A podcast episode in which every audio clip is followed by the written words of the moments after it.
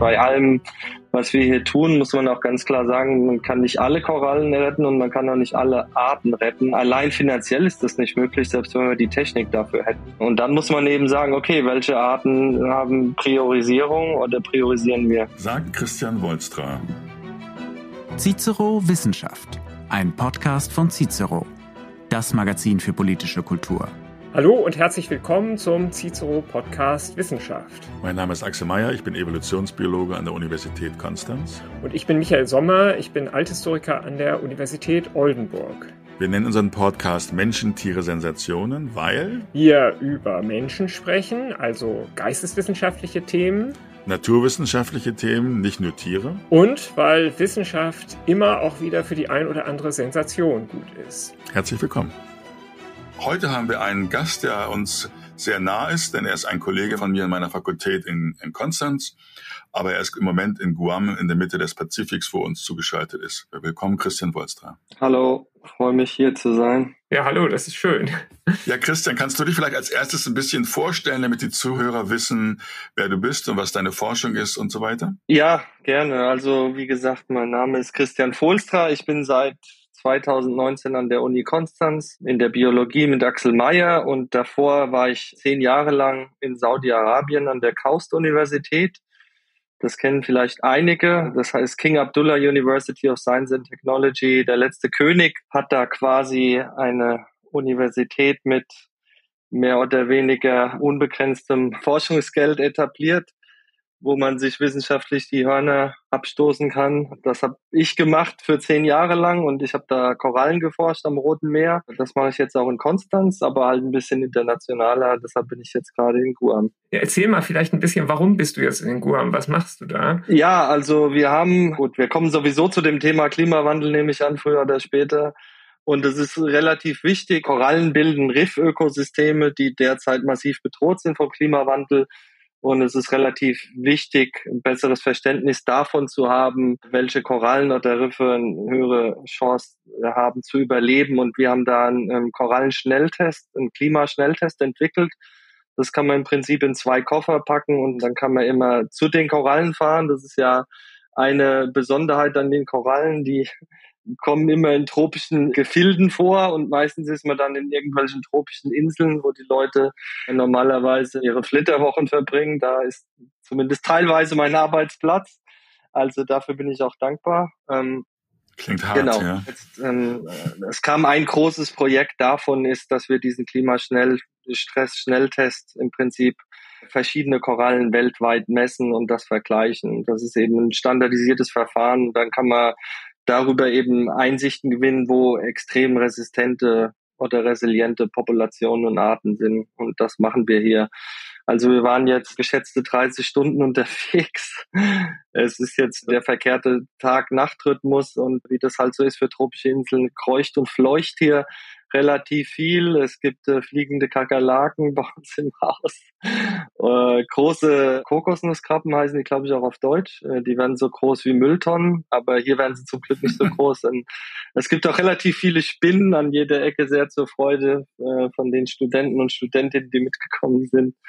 Ja. Das klingt so, als wenn es für einen Biologen wahnsinnig interessant ist, vielleicht für diese ganzen creepy Crawlies da, für, für andere haben die vielleicht dann doch eher abschreckendes Potenzial. Du hast gesagt, ein Klimaschnelltest, das klingt einfach. Also wir kennen alle jetzt Corona-Schnelltest, da popelt man ein bisschen in der Nase, hat dann so, so ein Testkit und zwei Minuten später weiß man Bescheid. Ich nehme an, bei den Korallen ist es nicht ganz so einfach. Wie macht man das? Muss man da tauchen oder? So ein bisschen die Philosophie ist halt, es gibt diese zwei Strömungen. Entweder ist es so, dass man die Korallen halt sammelt und dann probiert, so behutsam wie möglich zurückzubringen und dann hat man die wochenlang in einem Aquarium und dann macht man ein Experiment, das Wochen oder Monate dauert ist dann natürlich die Frage, wie viel Natürlichkeit in dieser Koralle noch vorhanden ist. Also das ist ja im Prinzip so, wie wenn man sich halt äh, wilde Tiere im Zoo anschaut. Ne? Die verhalten sich normalerweise anders und die Physiologie ist auch angepasst. Also das war so ein bisschen die äh, Motivation oder die Idee hinter diesem Test, dass man den eben mobil macht. Und ähm, das ist so, man geht morgens tauchen, sammelt kleine Fragmente von diesen Korallen. Also Korallen sind sogenannte koloniale Tiere, also das tut denen nicht unbedingt weh, wenn man da ein Stückchen wegschneidet. Und dieses Stück kommt dann im Prinzip in so eine kleine Kammer, das ist ein Wasserbad, das wird auf verschiedene Temperaturen äh, erhitzt und dann misst man eben verschiedene physiologische Parameter und anhand wie gut die über verschiedene Temperaturen eben noch performen oder performant sind, äh, kann man dann Rückschlüsse darüber ziehen, wie temperaturtolerant sind. Und die Idee ist dann, wenn man das so, wie soll man sagen, wenn man das so äh, mal grob darstellen will, also wir lassen die im Prinzip 100 Meter Sprint rennen und die, die schneller rennen, sind dann auch bessere Marathonläufer. Also das ist so die Idee dahinter. Dass das, und der Test dauert 18 Stunden. Also wenn man die morgens sammelt, dann kommen die ungefähr um 12 in das Bad und am nächsten Morgen werden sie dann abgesammelt. Also es ist in der Tat Faktor 10 bis 100 schneller als viele Experimente, die derzeit gemacht werden. Aber es ist eben nicht 15 Minuten, ja.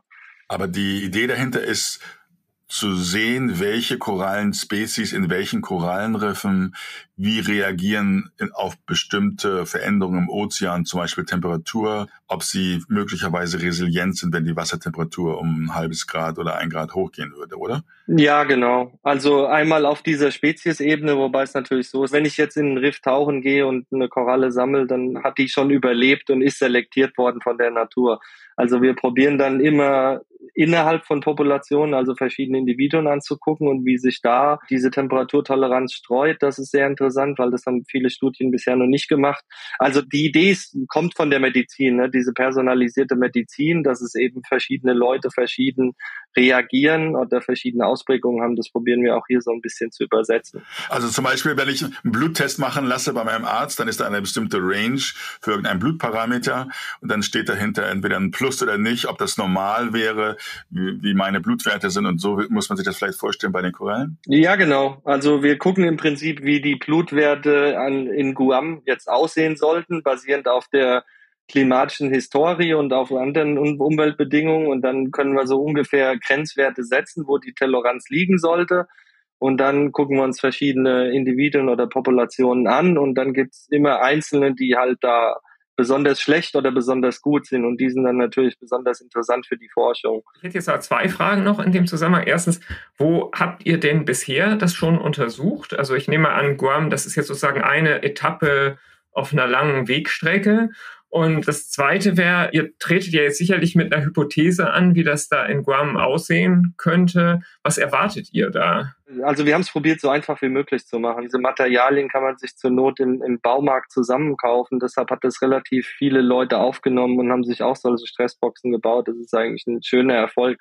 Und wir haben das auch von Anfang an immer probiert, Open Access zu machen. Wir haben es im Roten Meer gemacht, wir haben es im, im, Persischen Golf gemacht, in der Karibik haben wir ein Projekt, am australischen Great Barrier Reef haben wir ein Projekt, in Malaysia haben wir ein Projekt und jetzt eben in Guam. Einmal historisch gesehen, oder meine Kinderschule ist, ich komme auch aus der Evolutions-, Populationsgenomik oder Populationsgenetik ähm, das ist natürlich interessant, wie sich Arten oder Populationen anpassen an unterschiedlichen Orten. Das war die ursprüngliche wissenschaftliche Frage. Hier in Guam gehen wir jetzt ein bisschen weiter. Es läuft so ein bisschen auf die Frage hinaus, ob die Natur sich selber retten kann oder wie man der Natur helfen kann. Das heißt dann Restoration oder Restauration oder Konservierung und Restauration sind die beiden Sachen. Ne? Also einmal kann man eben bestimmte Areale quasi als geschützt erklären und damit haben Leute dann keinen Zugriff drauf, also sei es für Korallenhandel, Fischhandel oder Fischerei und so weiter. Oder man macht halt in der Tat diese Restauration, wo es dann darum geht, von bestimmten Riffen quasi Korallenkolonien oder Material zu sammeln und das an anderer Stelle wieder auszusetzen, wo die Korallen eben gestorben sind. Das ist ein Projekt, das wir hier machen. Also wie wichtig sind im Prinzip diese Source- und Sinkgriffe, wie man das wissenschaftlich erklärt, also wo man das Material hernimmt und wo man es hinverpflanzt. Das ist das, was wir hier untersuchen. Also es hat immer noch einen wissenschaftlichen Ansatz natürlich, aber es ist sehr applied. Also es geht tatsächlich darum, wie machen die Leute das. Das war eben auch meine Frage, weil der Grund, warum wir dich als Gast haben wollten, gerade diese Woche, ist natürlich, dass deine Fragen ganz äh, wichtig sind für den Klimawandel und dadurch, dass du in Saudi-Arabien forscht. Also es geht natürlich dann eben nicht nur darum, zu dokumentieren, wie ist der Zustand der Korallenriffe in diesem Fall in Guam oder in anderen Teilen der Welt, sondern es geht ja auch dann darum, Remediation zu machen, wie du gesagt hast, um etwas dagegen zu tun, dass die Korallenriffe absterben, um ganz konkret etwas dafür zu tun, dass zukünftige Generationen noch Zugang haben oder eben auch die wichtige ökologische Funktion von Korallenriffen erhalten bleibt. Das ist vielleicht auch sicherlich interessant zu hören, was da genau die konkreten Dinge sind, die da getan werden von deinem Labor oder von anderen Korallenforschern in der Welt. Ja, ich kann ein bisschen erzählen, ich probiere es kurz zu machen. Also A ist natürlich immer die Frage erstmal, was man überhaupt tun kann. Ne? Im Falle von Korallen haben wir jetzt gezeigt, also das, an erster Stelle steht immer die äh, CO2-Reduktion. Irgendwann für alles, was man diskutiert im Zusammenhang mit Klimawandel, irgendwo muss die Klimaneutralität am Ende stehen. Aber es ist durchaus so, dass Korallenriffe jetzt so bedroht sind, dass man eben zwischendurch noch andere Sachen machen muss, um im Prinzip sicherzustellen, dass am Ende des langen, düsteren Tunnels noch genug Material übrig ist, von dem dann Korallenriffe wieder wachsen können. Es gibt grob zwei oder drei Sachen, die man ins Auge fasst. Also was wir mit diesem Klimaschnelltest machen, das heißt in der Wissenschaft Bright Spots. Also man probiert halt Orte, Arten oder Populationen zu finden, die halt resistenter sind als erwartet in der jeweiligen Umgebung und da ist so ein Schnelltest natürlich super für. Und da spielt auch das Rote Meer eine ganz große Rolle. Also das Nordrotmeer, im Besonderen dieser Golf von Aqaba, da wurde halt gezeigt, dass die Korallen da extrem klimaresilient sind. Also um da das mal mit verständlichen Zahlen zu füttern. Wir sagen immer so, die haben im Prinzip eine Klimaversicherung für die nächsten 250 Jahre. Also die sind so viel wärmetoleranter, dass sie auch bei ähm, Business as usual, also wenn man von einer weiteren Emission wie bisher ausgeht, dass die immer noch für 250 Jahre geschätzt sicher wären von der Perspektive. Da ist eher das Problem, dass es da ähm, sehr viel Industrialisierung gibt. Da werden viele Häfen gebaut.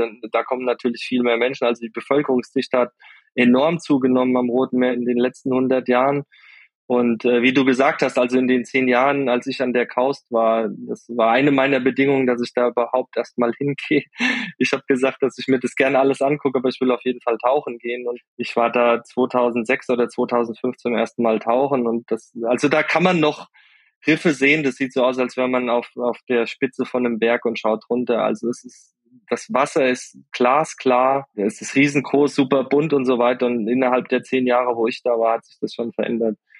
Genau, aber wie gesagt, also einer dieser Ansätze sind diese Pride Spots und da ist eben der direkte Bezug zum Rotmeer, dieser Golf von Ackerbar.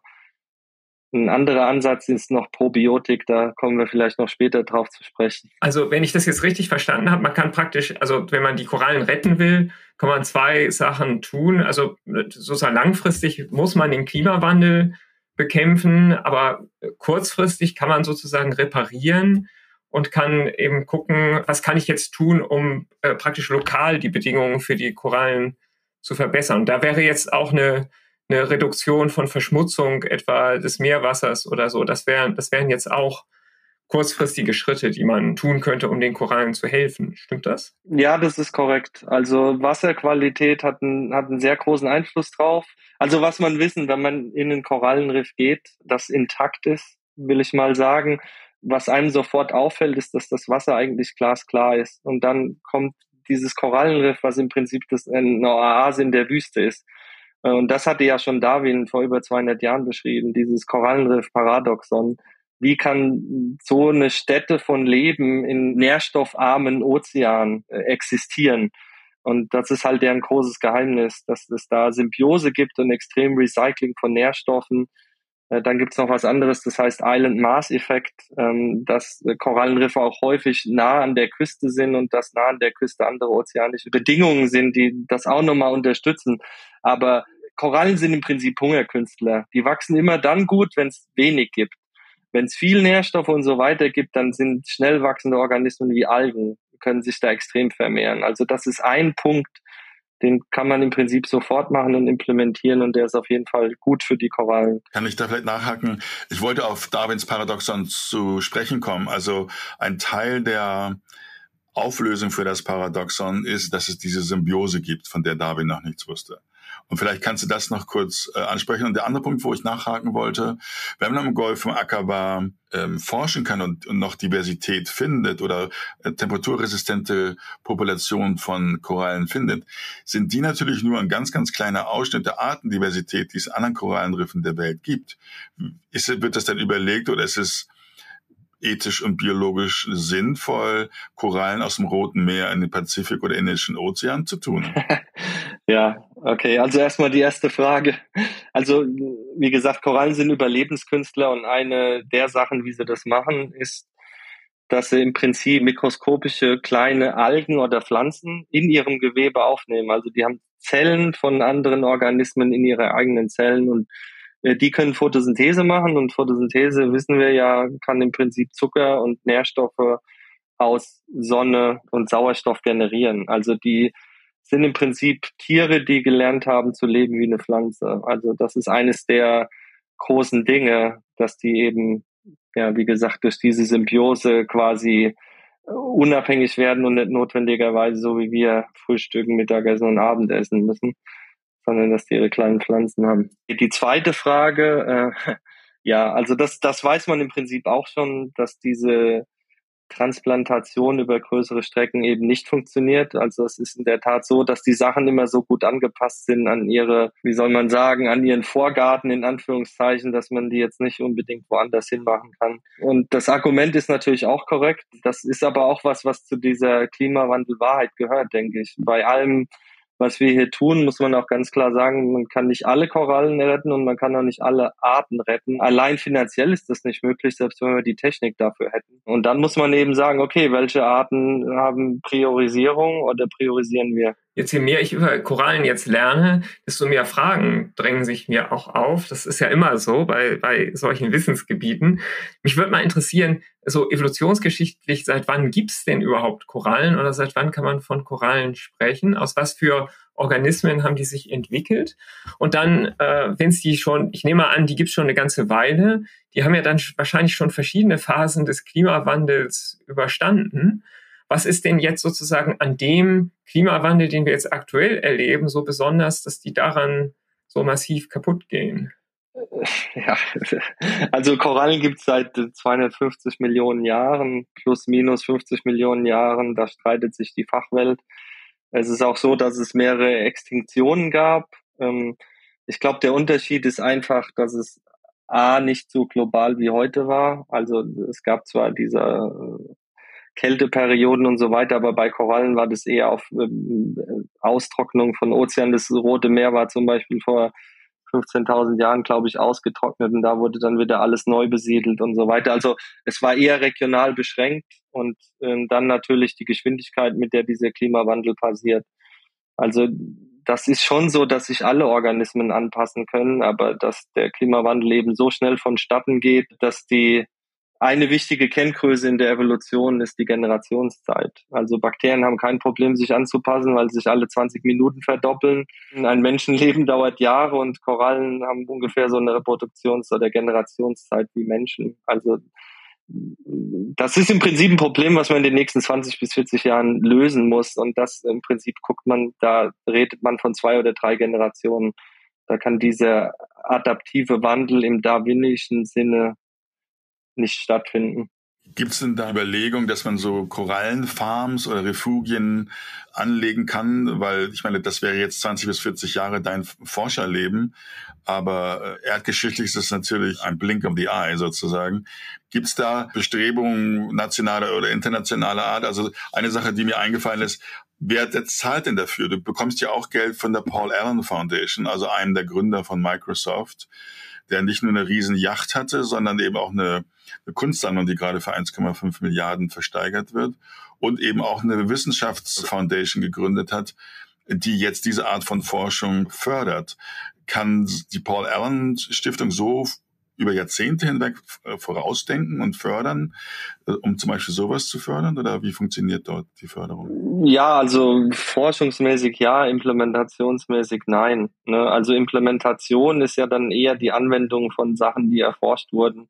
Und das können solche, wie es im Englischen heißt, Non-Profit-Organizations nicht leisten. Ich denke, die können das halt etablieren, aber die Antwort ist eigentlich klar, das kann niemand bezahlen, außer die Länder oder die Staaten. Die müssen dann zur Kasse gebeten werden. Wir bezahlen ja auch dafür, dass unser Müll abgeholt wird und entsorgt und recycelt wird und irgendwann wird es auch so sein mit Sachen, die den Klimawandel betreffen, Restaurierung, Konservierung und so weiter. Es gibt keine andere Größe, die das finanziell stemmen könnte als Staaten und Regierungen. Also nochmal ganz kurz jetzt tatsächlich auf den Klimawandel zu sprechen kommt, könnte man sagen, wir können sozusagen die Korallen als Kronzeugen dafür anrufen, dass äh, eben der menschengemachte Klimawandel stattfindet. Also ich meine, es gibt ja immer wieder Leute, die leugnen, dass die sagen, entweder es gibt überhaupt keinen Klimawandel oder sie sagen, ja, es gibt Klimawandel, aber der ist nicht vom Menschen gemacht, sondern hier jetzt sozusagen mit den Korallen, da haben wir praktisch eine, eine glasklare Nagelprobe, einen Lackmustest. Nee, also der ist so schnell und äh, der macht jetzt aktuell so viel kaputt. Äh, das kann nur der Mensch sein, der dafür verantwortlich ist. Ja, also würde ich so sagen. Ich denke auch, dass wissenschaftlich gibt es da immer weniger Zweifler oder Zweifelnde und die Änderungen finden jetzt innerhalb von Menschenleben statt, innerhalb von Jahrzehnten. Vorher ich denke, viele der Politiker zum Beispiel in Amerika, die an der Macht waren, die sind äh, groß geworden in der Zeit, als das keine Rolle gespielt hat. Und mittlerweile, wenn man selber forscht, wie gesagt, die Korallenriffe, die ich mir vor 10 oder 15 Jahren angeschaut habe, die gibt's heute entweder nicht mehr oder sehen extrem anders aus. Und das war ja ein Projekt von dieser Tara-Expedition zum Beispiel, ähm, wo ich auch teilgenommen habe. Willst du erklären, was Tara ist?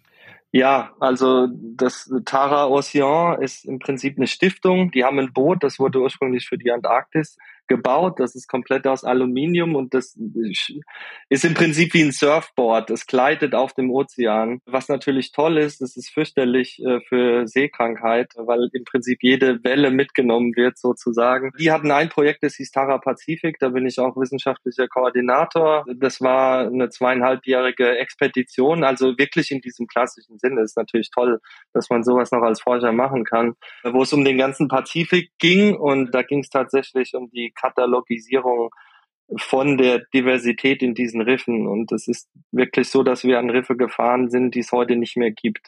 Also wir sind da im Prinzip die letzten Zeugen. Zumindest sind sie, werden sie genetisch inventarisiert werden.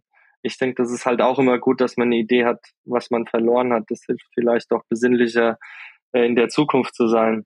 Wenn du sagst, die gibt's nicht mehr, wie sehen die jetzt aus? Also man redet ja immer von diesem Coral Bleaching also das sind dann tote Kalkskelette oder was sieht man da noch? Ja, also im, im Prinzip, das ist die erste Stufe. Also Korallenbleiche ist dieses große Problem. Korallen sind sehr gut an ihre Umgebungstemperatur angepasst, wenn das Wasser sich nur wenig erhöht. Und das ist tatsächlich eins bis zwei Grad Celsius. Also das ist diese Tragik der Korallen, genau das, was wir im Prinzip gerade verhandeln ne, dieses 1,5 Grad Celsius Limit, was ja in weite Ferne gerückt ist, dann fängt diese Korallenbleiche an. Was passiert ist im Prinzip, dass diese Algen, also diese Pflanzen, ausgestoßen werden von der Koralle. Damit wird ihr die Nahrungsgrundlage entzogen. Das wird dann so weiß und die verhungern im Prinzip wortwörtlich, wenn diese Sachen anhalten. Und dann hat man wirklich diese Situation, wo man unter Wasser so eine Geisterstadt hat, die komplett weiß ist und ähm, die bleiben nicht lang weiß. Also dann kommen die besagten schnell wachsenden Algen und das sieht dann aus wie eine Geröllwüste innerhalb kürzester Zeit. Also das geht innerhalb von Monaten, würde ich sagen. Und dass es davon natürlich wieder zurückkommt, ist extrem unwahrscheinlich. Also das klingt alles sehr deprimiert. Das, also ich habe irgendwie den Eindruck, dass du dass du da irgendwie keine Lösung siehst. Äh, heißt das, dass du dich bald irgendwo hinklebst oder was, was kann man da jetzt noch machen? Nein, also ich bin grenzenloser Optimist, würde ich sagen. A, kann man das ignorieren und es ist trotzdem so. Also das ist, denke ich, auch eine gesunde Sache, dass man Fakten anspricht. Ich denke, das haben wir viel zu wenig und dass man eine offene Debatte über solche Sachen führt. Ja, und dann in zweiter Linie kann man sich überlegen, was kann man dagegen tun und was ist sinnvoll. Und äh, wie gesagt, also die Diskussion, die ich mit mir selber führe, ist, dass man so viele Korallen rettet, äh, dass es noch eine Nachklimaneutralität gibt. Das ist mein Ziel. Das ist nicht das Ziel, dass man alles retten kann. Du hast ja eben angesprochen, diese komplexen Ökosysteme und die Symbiose. Ich nehme mal an, es ist ja nicht mit den Korallen getan, sondern es verschwinden ja wahrscheinlich äh, dann auch andere Tierarten oder Pflanzenarten, die äh, sich in diesen Korallenriffen angesiedelt haben. Also ist es dann, ist es ein Massensterben, das da stattfindet? Ja, also es ist in der Tat relativ simpel, kann man sagen. Also es gibt dieses Sprichwort bei uns, das ist uh, Save the Corals, Save the Reefs. Also die Korallen sind diese strukturgebenden Foundation Species, wie man so sagt, diese Architekten. Also wenn es Korallen gibt, dann können Fische, Krebse, Muscheln und so weiter können sich quasi in deren Kalkskeletten verstecken und, und wohnen da. Ohne Korallen gibt es das alles nicht mehr. Also das äh, hat, das ist wirklich so eine Indizienkette, die immer auf die Koralle zurückkommt. Also wenn man sich darum kümmert, dass es den Korallen, dass die Korallen glücklicher sind, geht es auch den anderen Organismen besser. Weil ansonsten wäre man tatsächlich vor dieser Mammutaufgabe, es gibt wahrscheinlich Tausende bis Hunderttausende vielzellige Arten in Korallenriffen. Und wie gesagt, ein Großteil ist noch überhaupt nicht beschrieben davon. Und was hat das für Auswirkungen so jetzt auf globale Nahrungsketten und globale Biodiversität, wenn das verschwindet? Ja, genau. Also einmal sind halt so wie die tropischen Regenwälder unter Wasser, also es sind so Biodiversitäts-Hotspots, kann man sagen.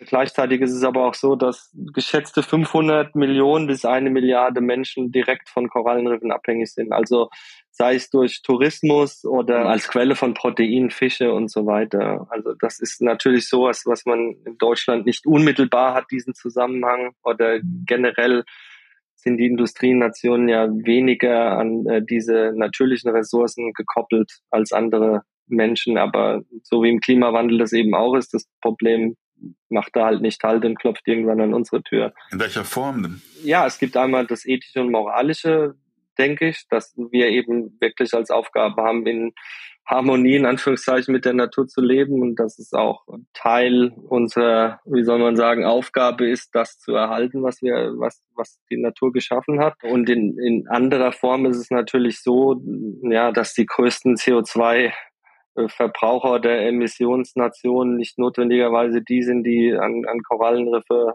gebunden sind. Also irgendwo muss da ein Ausgleich stattfinden. Das sehe ich schon so. Aber um diese politische Dimension wieder herzustellen, wie kann das aussehen, wenn du sagst, also wir sollen Kompensation bezahlen? Ich bin da sehr zynisch. Wir wohnen ja in der Nähe des Genfer Sees und die größten Villen dort gehören irgendwelchen afrikanischen Despoten. Die Entwicklungshilfe kommt nicht an oder bewirkt nicht, was sie vorgibt zu tun. Wie soll das funktionieren? Da bin ich auch kritisch, was das angeht. Also Gott, also als erstes, es ist ein komplexes Problem. Das ist auch, gehört wieder auch zu diesen Wahrheiten, dass viele Leute nicht akzeptieren. Wenn es ein einfaches Problem wäre, hätten wir es gelöst. Das ist ein komplexes Problem. Es spielt halt auch viel psychologische Sachen, Mentalitäten und Überzeugungen und so weiter mit rein. Es ist nicht mal nur das biologische Problem, das es zu lösen gilt. Und, und eins davon ist wirklich, wie stellen wir uns als Welt oder als, als Weltengemeinschaft und als reiche und arme Nationen dazu. Und diese Kompensationszahlung, das hatte ich eigentlich gar nicht so gemeint. Ich habe wirklich gedacht, dass Staaten direkt in die Verantwortung gehen. Also alle Staaten. Es ist, jeder Staat hat ein Bruttosozialprodukt, das da halt beitragen muss. Und selbst wenn es diese Fonds gäbe, was, wo soll das Geld hingehen, um konkret was zu bewirken? Das wäre, wäre meine Frage. Also wie gesagt, wenn es in die Forschung ginge, um zu sagen, okay, wir schaffen an irgendwelchen Plätzen, was weiß ich, in, in Florida, Marinestationen, wo Korallen, du weißt, das passiert ja auch, dort wieder neu angesiedelt werden und so weiter. Aber wenn Florida selber in absehbarer Zeit in 100 Jahren oder 50 Jahren unter Wasser steht, äh, wie soll das die, die Langfristigkeit dort äh, gewährleistet werden? ja, das gehört wieder zu dieser ehrlichen Diskussion. Also nicht alles, was gemacht wird, macht Sinn. Und äh, ja, die meisten Leute wollen was tun, das ist mal festzuhalten und dann tun sie irgendwas oder das, was bei ihnen nahe ist und das ist, es gibt wenig Koordination. Das Problem sehe ich auch.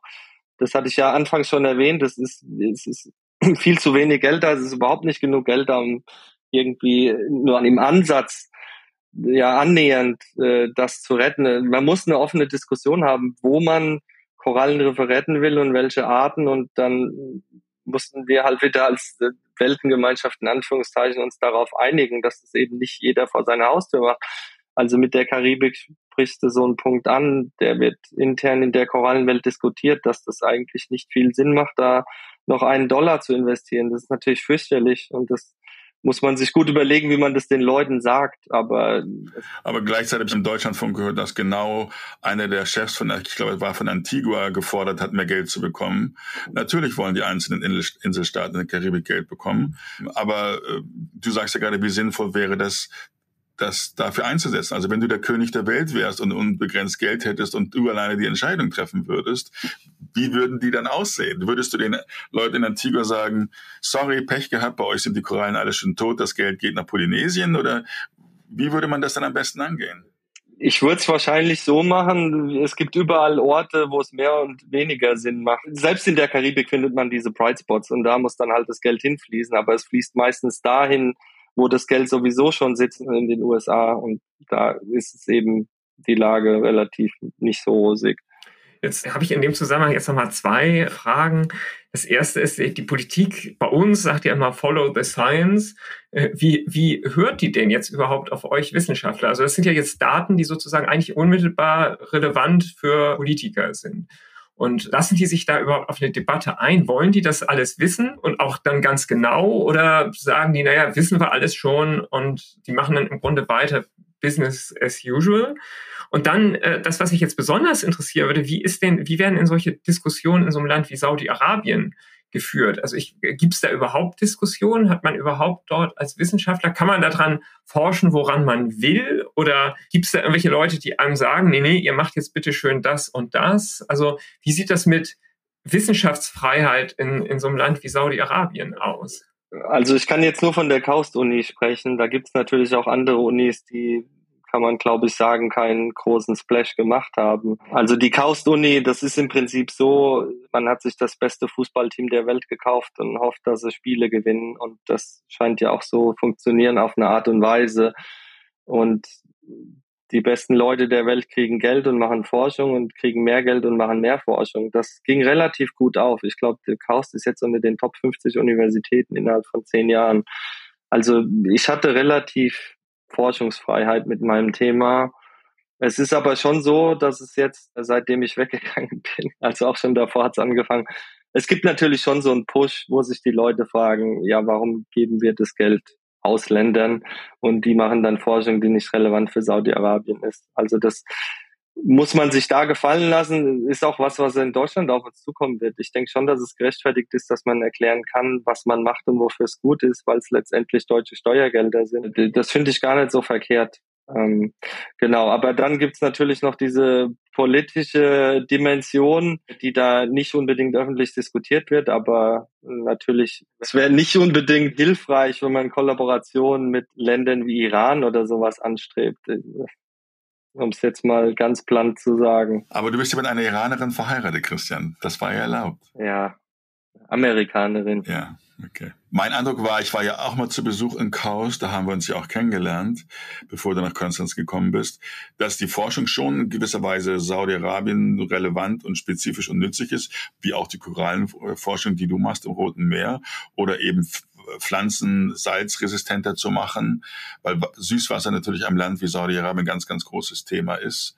Also schon irgendwo angewandte Forschung, aber natürlich auch sehr viel Grundlagenforschung und Freiheit, äh, was völlig Unverwandtes für Saudi-Arabien zu, zu erforschen, oder? Ja, also wie gesagt, man wird damit konfrontiert, wenn man da hingeht. Man wird damit konfrontiert, wenn man es verlässt. Also auf dem Campus selbst, das muss man sich so wie eine Militärbasis im Prinzip in Anführungszeichen vorstellen da ist halt eine Mauer drum und innerhalb des Campus gibt's, ist es relativ in Anführungszeichen freizügig. Also das ist so wie in Deutschland oder Amerika, würde ich sagen, in vielen Bereichen. Jetzt mal abgesehen davon, dass es keinen Alkohol gibt.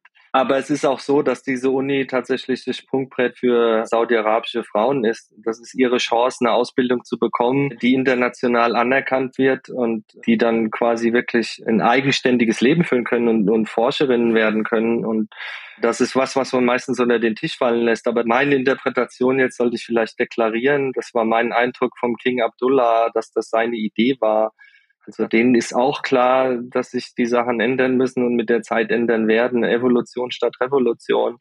Also es gibt relativ viele Projekte, so wie diese Uni, wo da äh, probiert wird, das stückchenweise zu öffnen und auch so ein Umdenken anzustreben. Also man könnte auch sagen, man investiert in Wissenschaft, weil man, weil man weiß, dass das Ölgeschäft sowieso irgendwann mal zu Ende sein wird. Und deswegen ist es dann ganz gut, sich andere Ressourcen auch aufzubauen. Ja, aber das ist ja nicht verkehrt. Vielleicht war es auch mein Glück, dass Korallen eine riesengroße Rolle spielen.